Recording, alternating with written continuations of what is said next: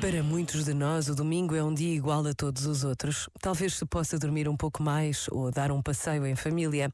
Talvez se consiga uma breve pausa na rotina dos dias para andar de bicicleta, visitar um museu, gozar o sol quando ele aparece. Mas para muitos outros é o dia de ir à missa, de viver em comunidade, a celebração da Eucaristia. Precisamos de nunca esquecer todos aqueles que não podem celebrar livremente a sua fé, porque são perseguidos ou vivem em terras completamente destruídas pela guerra.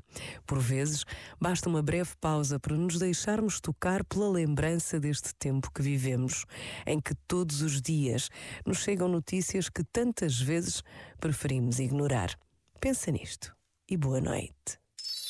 Este momento está disponível em podcast no site e na app.